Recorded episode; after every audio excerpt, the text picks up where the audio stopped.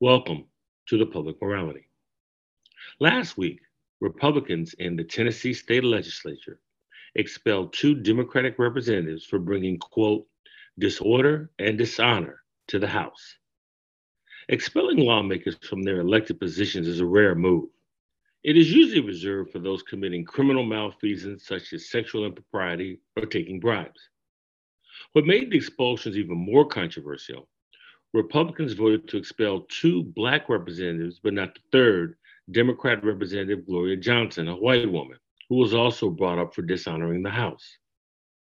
No amount of nuance can change the fact there is a trail of breadcrumbs that lead from the Nashville State House to the dark days of the American narrative when disenfranchising people of color was the norm. At the time of this broadcast, one of the expelled representatives Justin Jones had already been reappointed to represent his Nashville district as an interim representative. It is also expected that his expelled colleague, Justin Pearson, will return to his seat representing the Memphis area. Joining me to discuss the expulsions of Representatives Jones and Pearson, we welcome back veteran Tennessee political journalist Holly McCall. Holly McCall, welcome back to the public morality. Hey, Byron, it's great to be back again. I'd like to begin this conversation by having you walk us through the events that led up to the expulsion of Representatives Jones and Pearson. Well, let's start two weeks ago. Uh, there was a mass shooting at a private Christian elementary school in Nashville, the Covenant School. And, you know, as is often the case, Tennessee's Republican supermajority lawmakers said it was too early to talk about anything to do with gun control or safe gun legislation because honestly it's not ever really the right time. They said oh it's too early to talk about it. Well that was monday two weeks ago. Thursday over a thousand people uh, showed up at the state capitol to protest and most of them were teenagers. Most were junior high middle school or high school students accompanied by some adults it was an organic protest. Um, you know, I think there had been like some mom that had helped organize it. And the Republican response to that was to do nothing. And so these two law two lawmakers, two young black lawmakers, Representative Justin Jones of Nashville and Representative Justin Pearson of Memphis, um, decided to get on the floor of the House. Now, one one thing, so their microphones are habitually cut off by the Speaker of the House when they are trying to speak. So they stepped to the front of the uh, of the House chambers. It's called the Well, and they were joined by State Representative Gloria Johnson of Knoxville. She's a white woman, and she's very disliked as well. Last year, she stood with her hand in the air for 45 minutes, trying to get the Speaker of the House to call on her to discuss abortion legislation. So the three of them stood there. Within about 20 seconds, the Speaker of the House declared a recess. And it was after the recess that one of the two Representative Justin's pulled out a bullhorn to address the students who were in the, the gallery. And so House leadership went out on a balcony at the Capitol and they stood out there for 45 minutes and they tried to figure out what they were going to do and who knows what went on out there. But after 45 minutes, they came back in. The Speaker of the House carried on business as usual and said he wasn't really going to do anything to these people. Well, by the next day, he's on right wing radio and TV, and he's saying that what they did was equivalent to the January 6th insurrection. And by Monday, uh, two business days after this event happened, the members of the House had filed articles of expulsion on all three lawmakers. And Thursday, a week after this action, both Justin Jones and Justin Pearson were expelled. Gloria Johnson uh, was not expelled. She was saved by one vote. And here we are. So they compared um, the protest on the heels of another mass shooting with the attempt to overthrow the way government operates uh, per the Constitution. Did I get that correct? That's correct, Byron. My father used to say, you can be right or you can be dead right. It it would appear that the Tennessee legislature chose the latter. Your thoughts? Um, dead right. I, I you know, I don't your father sounds like a wise man. I, I think I would say they were just wrong though. And they dug themselves into a hole. You know, first the Speaker of the House had said, well, there's not going to be any punishment. Monday, they stripped both Justin Jones and Gloria Johnson of their committee assignments.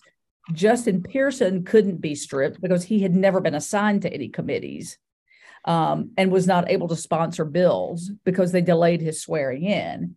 And so I think by the after the speaker went on all these right wing shows and talked about how it was as bad as the insurrection on January 6th, they had no choice but to sort of keep digging themselves deeper.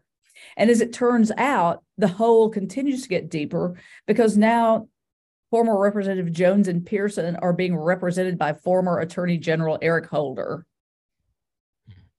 And, and my father would say dead right in the sense that there's nothing that the the what the Tennessee legislature did was legal, right. but, oh, that does, but that doesn't make it the right thing to do.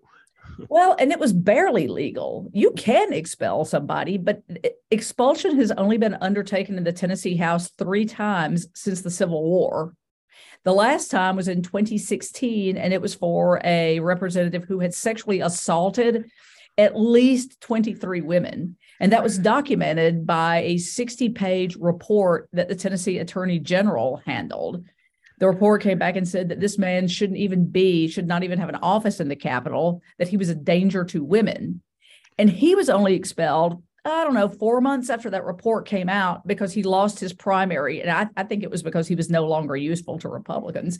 So there's just so many other disciplinary measures that could be undertaken before expulsion.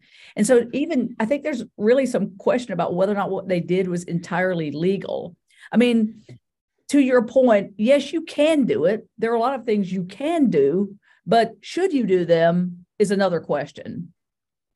And, and if I if I have the history correct, um, there was a gentleman in 1980. He was ex- expelled, and that, was after after being uh, found out to have taken a bribe. Is that correct?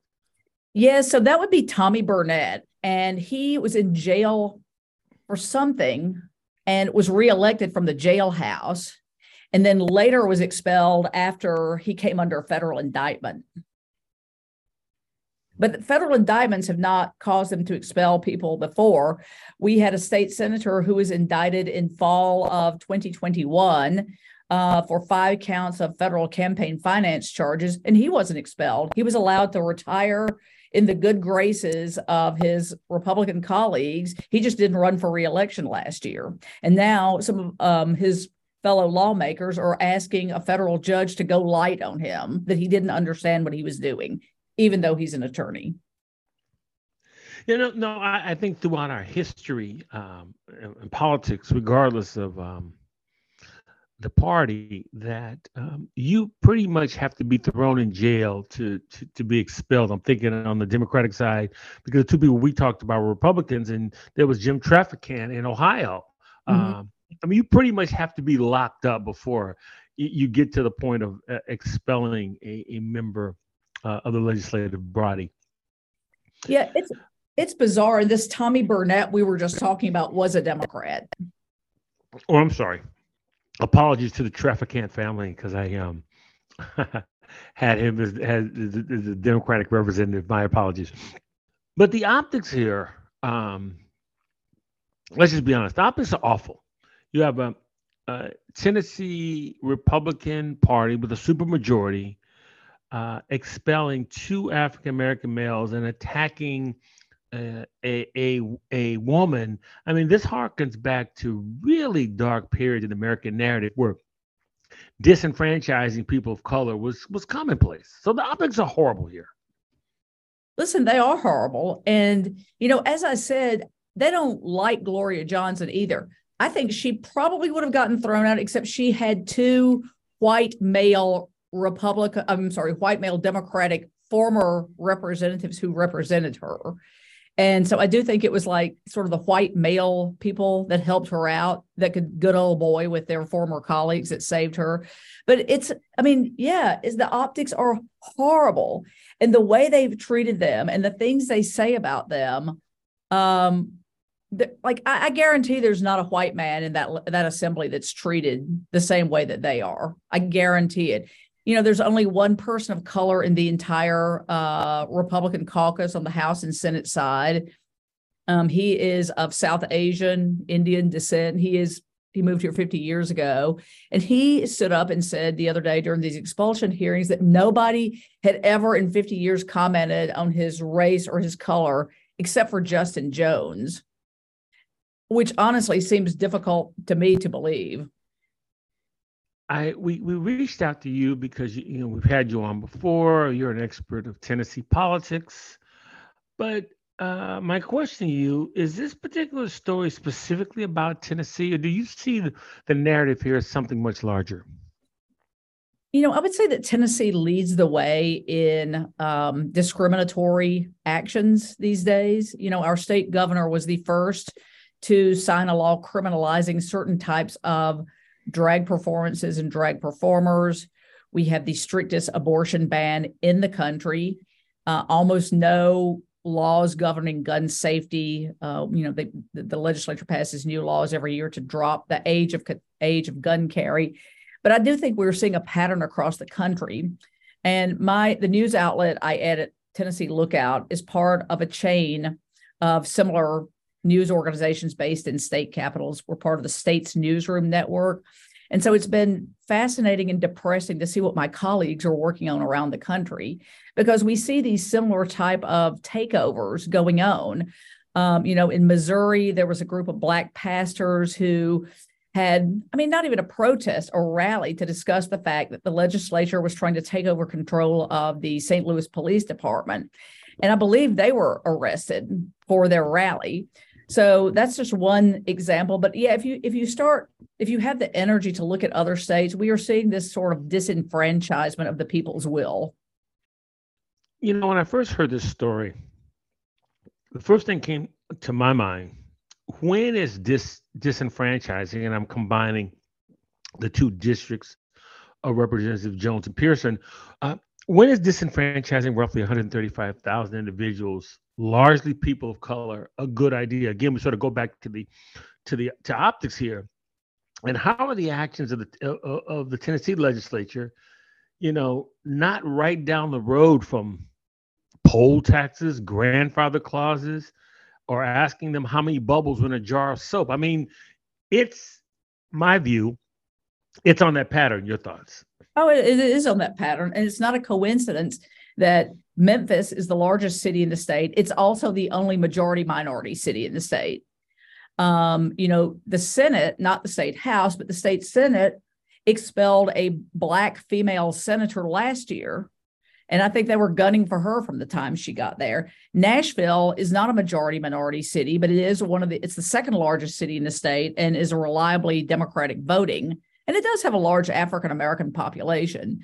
So um, it, it goes, it's part of a pattern in Tennessee where we keep passing more restrictive voter laws. Tennessee does not require party registration in order to vote. It's an open primary state. And yet they are on the road to passing a law that would require polling places to put up signs that say you are committing a criminal violation if you vote in a primary that you are not for a party you're not a member of. So there's definitely a pattern of voter suppression. And, you know, and I'm going to step down, I'm going to step down this road a little bit further, if you'll permit me, Byron. I don't think you could look at this without the prism of race. In the last year, we've covered an issue where the state comptroller of Tennessee was trying to take over, seize the charter of a predominantly Black town in West Tennessee that is near an enormous new Ford Motor development. Mason, Tennessee. That one made national news. Just last week, before all of this other mess broke loose, we had a story on a historically Black farming community in West Tennessee that is, um, those folks have been hanging onto their land for generations.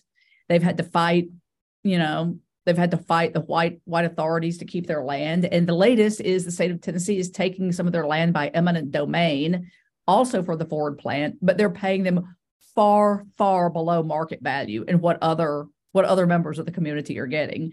So, I mean, if you, you know, sometimes I think people feel like I'm putting my tinfoil hat on, but when we cover this time after time after time, the state tried to vacate the board of the Tennessee of Tennessee State University, the largest historically black college and university in the state. And I think when you start looking at this, it's clear that there's a pattern, and the pattern is racism. I want to go back to something that you touched on earlier. You mentioned well, let's assume just momentarily, we're going to assume that the law, the lawmakers, Pearson and Jones, were guilty of wrongdoing of, on some measure. Mm-hmm. Um, so let's assume we live in a world um, where there's due process.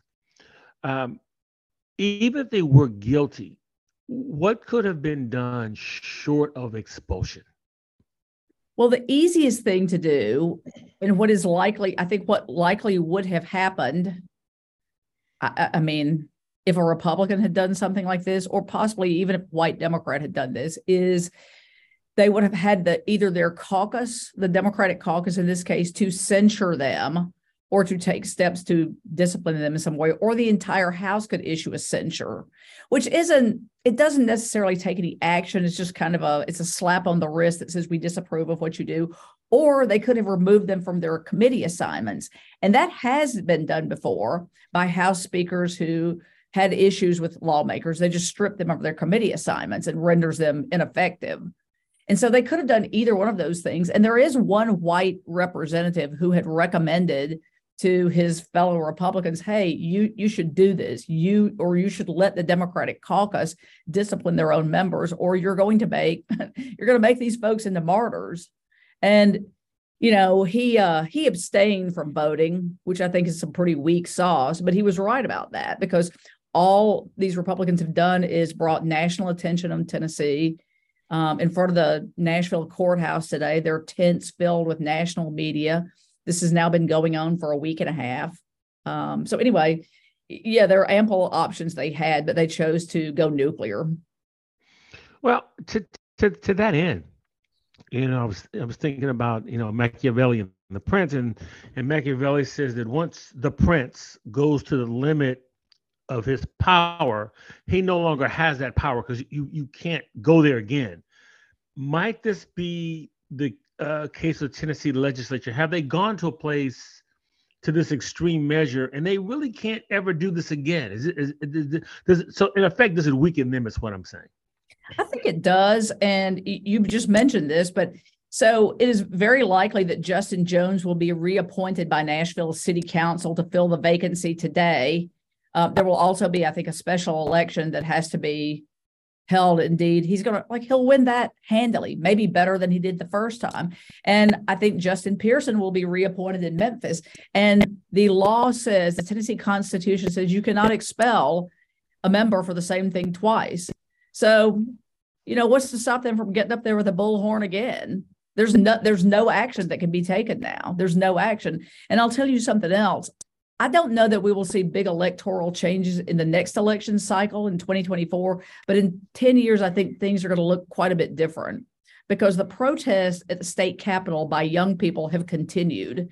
And, you know, that generation, I'm 58, they're different from my generation that came of age in the late 70s and the 80s and the Ronald Reagan years.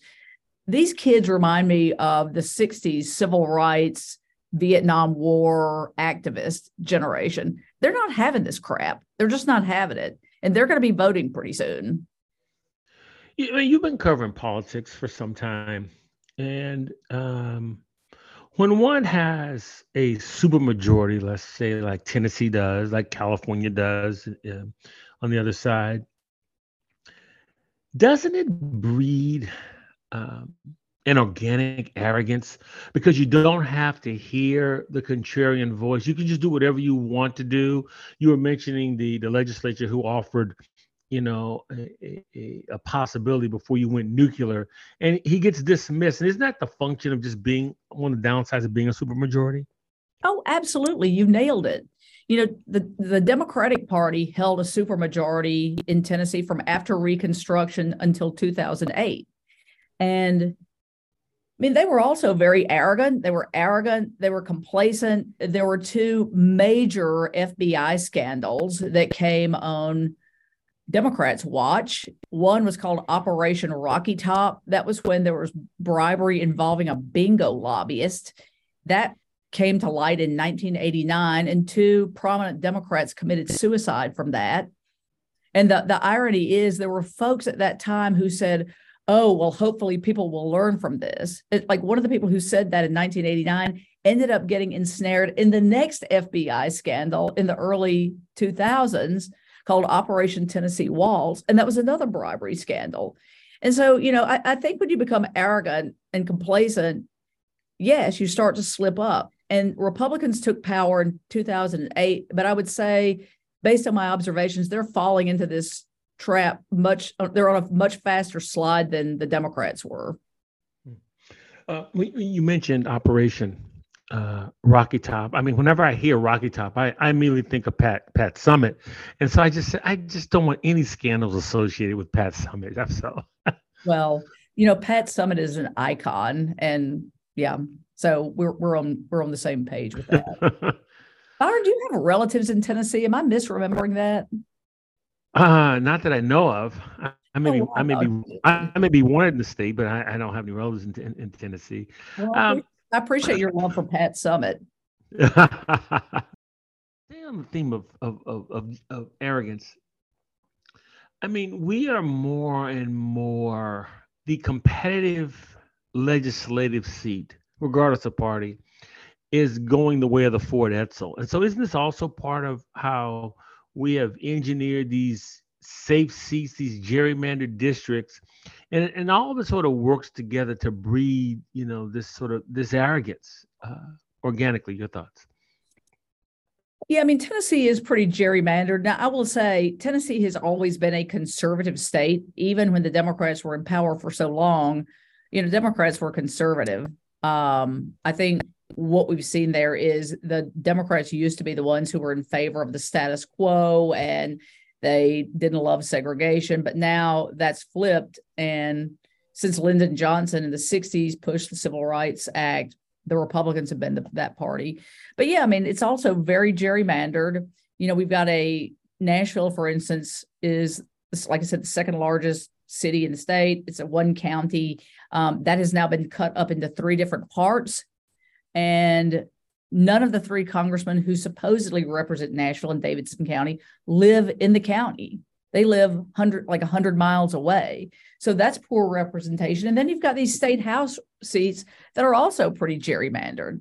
And I'd say that is coupled with um, the fact that there's less media to focus on this. Like people are drawing their news from Fox News or from CNN and MSNBC. And so they're getting only these national perspectives and they don't have the local coverage they used to.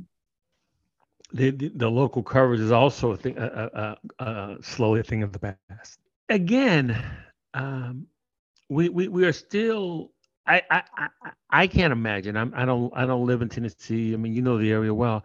I just can't imagine disenfranchising 135 largely you know white residents of Tennessee. I just can't imagine that ever happening.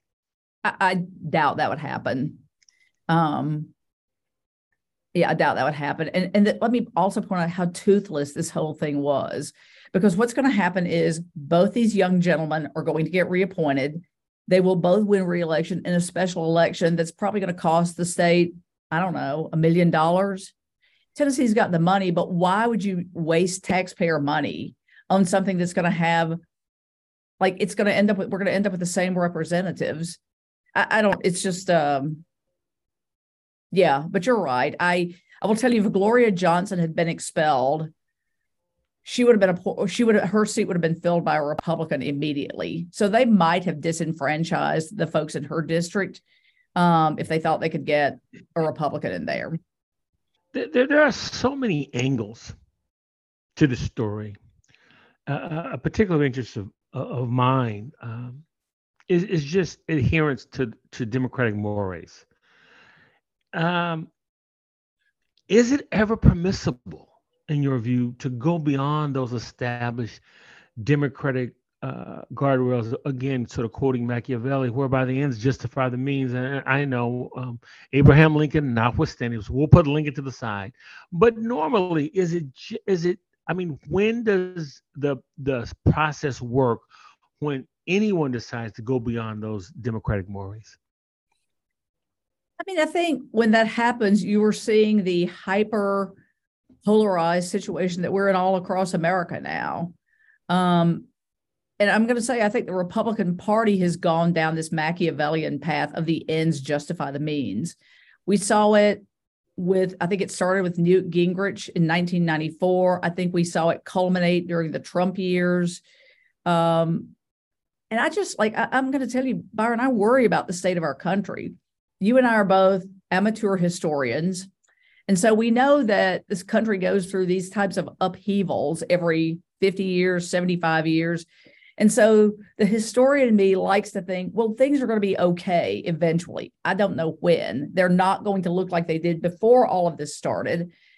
But I got to tell you, like, we are seeing some authoritarian behavior.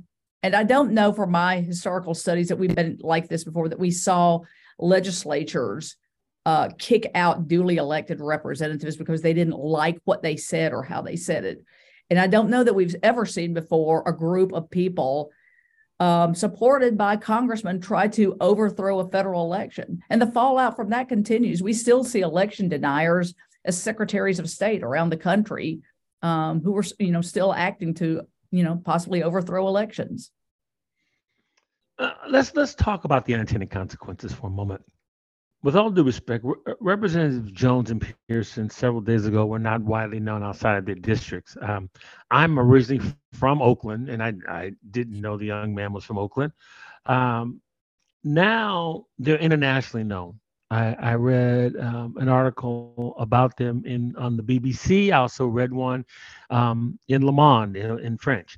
So uh, this started with a case about gun violence. the Tennessee legislature, um, in my view, offers further proof that, to your last point, that our democracy is in decline because this is not the work of of of of of, a, of democratic representative government what we just saw last week.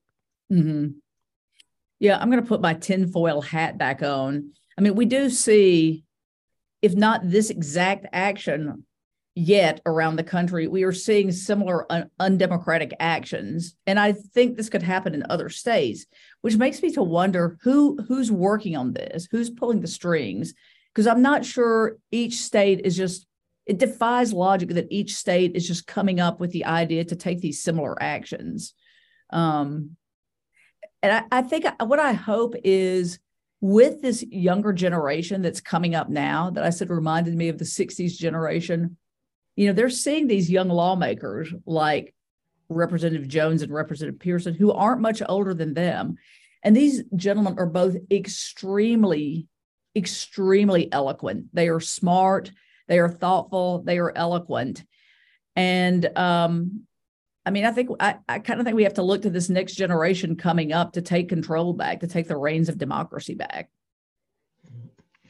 Uh, I was just thinking about this, by the way. Um, wasn't Charles Sumner, uh, 1856, beaten with a cane on the House floor? I mean, on the Senate floor. So yep. we haven't quite gotten there yet, but that's funny. I was thinking about that last week. Yeah, Preston Brooks, who was his cousin from South Carolina, beat him with a cane, and I think he had. I think Sumner had lasting effects. That was over slavery. Um, and you know, I don't know that there's one single issue that divides us like slavery did then. But, but we're in a cold civil war. Yeah, something did have lasting effects, as I recall. As I... Yeah. But yeah, I mean, I think we're in a cold civil war now where I've got to tell you, I don't think a distaste for Donald Trump and what he did should be partisan. To me, there's a bright line about his behavior. He right, wrong.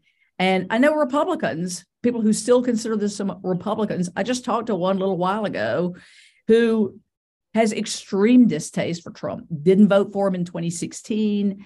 Um, and so, like, I don't think that should be a partisan issue. And I'll, I'll tell you what, if somebody tells me that they still support Trump, I, I can tell you right now, they're not going to be my type of person. I don't care what else they have going for them. And I think there are a lot of folks who feel the same way. And from the other side, there are the MAGA people who think if you support if you identify as a Democrat or if you support reasonable gun safety or if you think it's stupid to try to build a wall across the Mexico US border that you must be, you know, I don't know, an idiot, uh woke, whatever.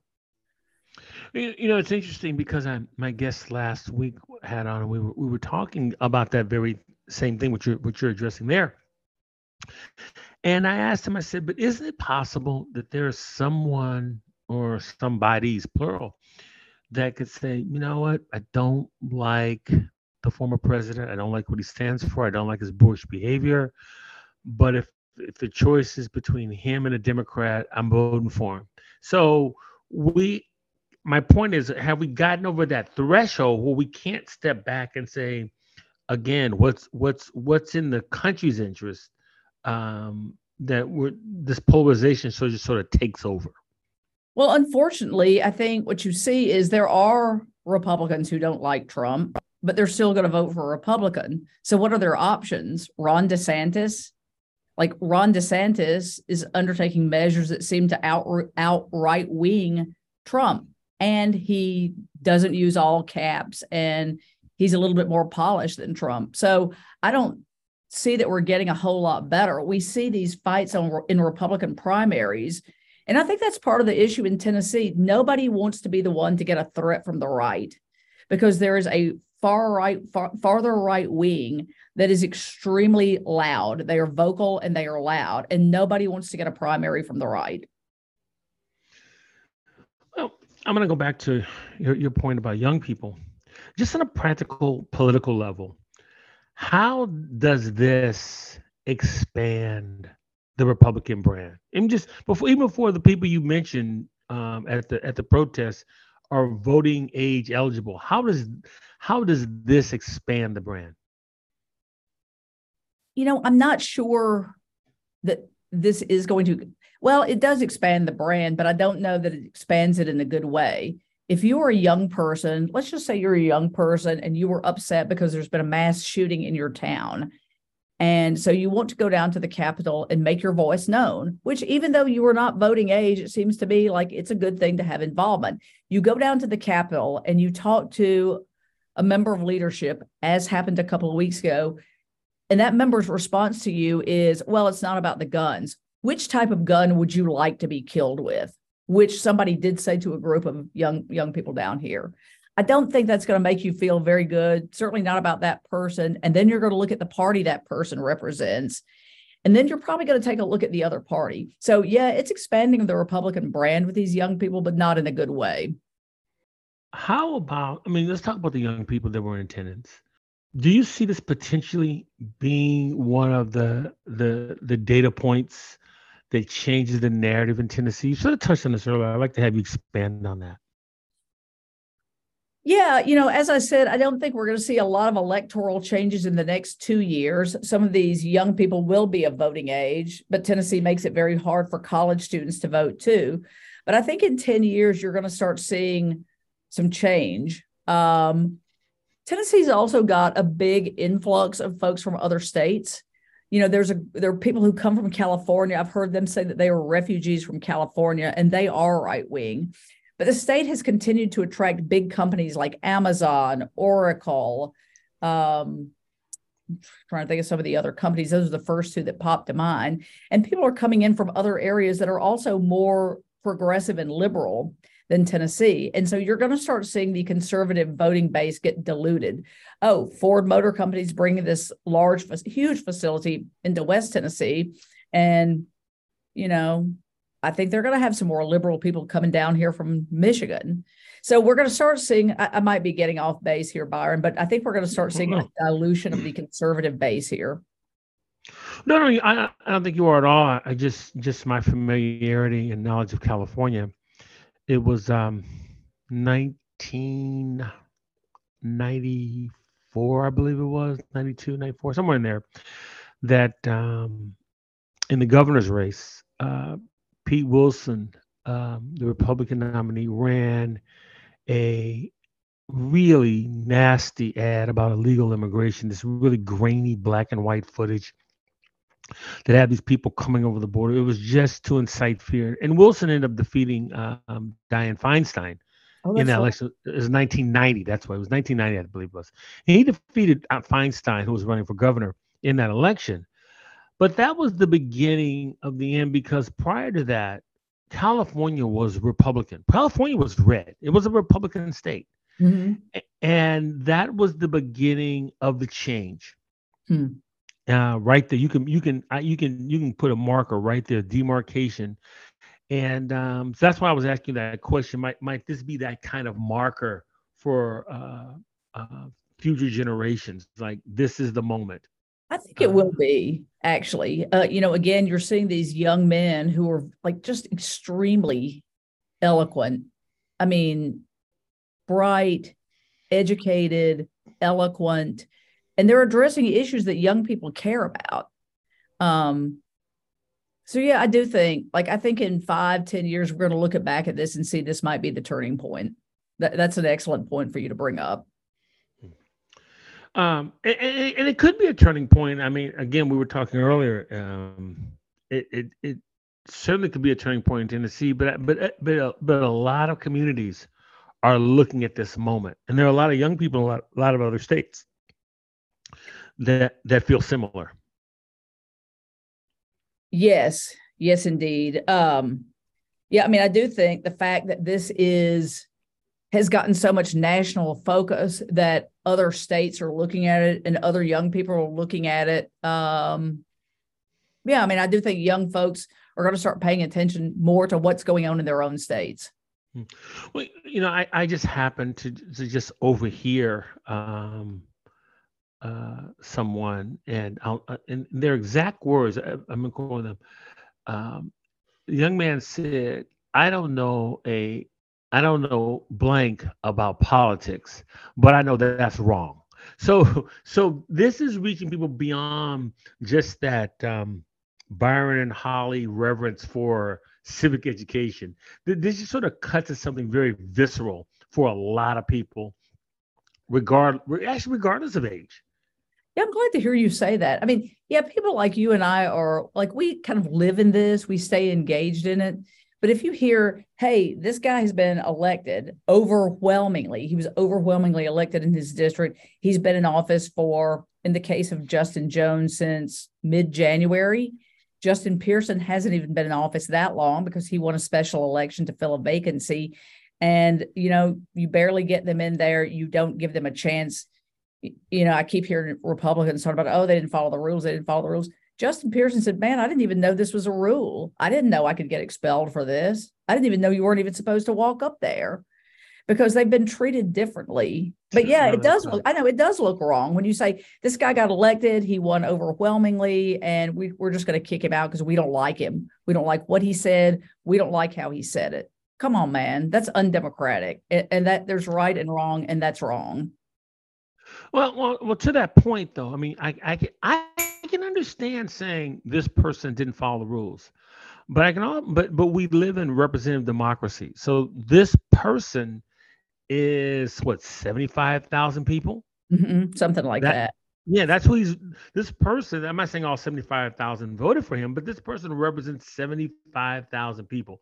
So you're saying this person, duly elected, um, uh, is expelled. Therefore, we're going to disenfranchise those in that district for having the unmitigated gall to live in that district. Hardly seems like Madisonian government at its best to me. Well, you probably know more about Madisonian government than I do, but but yeah, I mean, you could say, you know, Justin Pearson is probably going to get reappointed by the Shelby County Commission in Memphis on Wednesday. So he will be back up there. But nonetheless, that doesn't take away from the fact that, you know, we're in the heat of legislative session and these people have nobody to represent them for, for a few days. And what happens when he gets back up there? He will be there in body. Are they going to continue to cut his microphone off every time he tries to speak? I mean, you could argue that even though he's there, if they're not letting him participate on committees, he he wasn't able to file bills this session. Literally, he was not able to file bills. If they won't allow him to speak, his constituents are still effectively disenfranchised. He might be there in body, but they're not letting him have full participation. My uh, book commemorating the year 1963 will be out, second edition later this year. There's, there's a shameless plug. Um, I want to read it. But but in that book, I argued that Bull Connor with his police dogs and fire hoses became an unwitting ally to the civil rights movement in Birmingham. Might we witness similar in how we remember the Tennessee legislature? Man, I think you nailed it because you and I both know uh, a lot of white people, most white people didn't care about civil rights in the South until they saw those fire hoses blasting away at young black people and those dogs being turned on them and biting them and tearing their clothes off. I mean, that was a very visceral presentation. And any decent person would look at that and think, oh my God, this is not what these young people deserve. There's no reason for this. And yes, I do think, you know, when you see uh, when you see what's happened to Justin Jones and Justin Pearson, and the more their voice is out there and people can see this is a bright, eloquent, educated, this is not some, I mean, the Republicans would like to paint them as like some rioter or rabble rouser, or ones that, oh, they control the crowds. You know, like anybody who actually sees them, and they're doing a lot of media as they should, I think.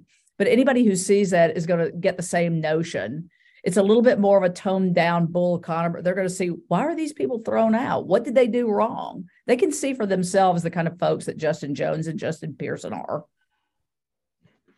You know, what you know the, the irony. I don't know if you've thought about this or not, but it was one one of the real ironies in the larger sense for the for the country that the United States just hosted a democracy summit. What two weeks? Excuse me, two yeah. weeks ago Mm-hmm. And so now um, it's being plastered all over the world about the, the state of, of our uh, democracy. This looks more like Hungary than than than than what we promote as, Amer- as, as um, America's democratic republican form of government. So, I mean, I mean, the Biden administration can't ignore this, can they? No, and you know, Joe Biden has spoken out about this incident in Tennessee. Vice President Kamala Harris made a quick trip, spur of the moment on Friday, as spur of the moment as the vice president can do, came down here and stood with the Tennessee three. Um, but I think what you're getting at here is, especially over the last six or seven years, you know, America has begun to look more hypocritical. And I, I wouldn't even say it's just limited to the last six or seven years. As you know, Adolf Hitler and the Nazi regime looked to the way America handled race and racism to help them shape their policies. And, and don't forget eugenics. right. Yes. And that, that's something that doesn't get talked about enough because it's, you know, it's almost 100 years ago. But, you know, Tennessee or America, folks like to say it's the best country in the world. Look, there are a lot of great things about America there, there are a lot of great things, the First Amendment being chief among them. But we also have a lot of flaws. And I don't think there's any way to get better if we don't have a direct conversation about our flaws and look at that. Because when I talk to people in other parts of the country or other parts of the world, they're talking about it and they're talking about this stuff in Tennessee. I had a politician text me earlier today and said, one of my friends worked for the United Nations in Ethiopia, and this Tennessee stuff is on the front pages. Another friend is on vacation in Italy for a couple of weeks um, with her boyfriend, who's a musician. She texted and said, What is going on there? Everybody's talking about Tennessee. And so, but it's not just Tennessee. It's not just one state. It's a bad look for all of us. If one state looks bad, all Americans look bad. You know what you what you reminded me of is that when you go to, and maybe another, but in the, in the Civil Rights Museum in Birmingham, the very last exhibit are these newspapers in different languages from all over the world, from Russia, Cold War, Saudi Arabia, just all over the world with the police dogs and fire hoses. And this becomes supplanted as the image um, uh, of America. So I'm wondering, as much um, re- Republicans in particular talk about law and order and, and, and American exceptionalism.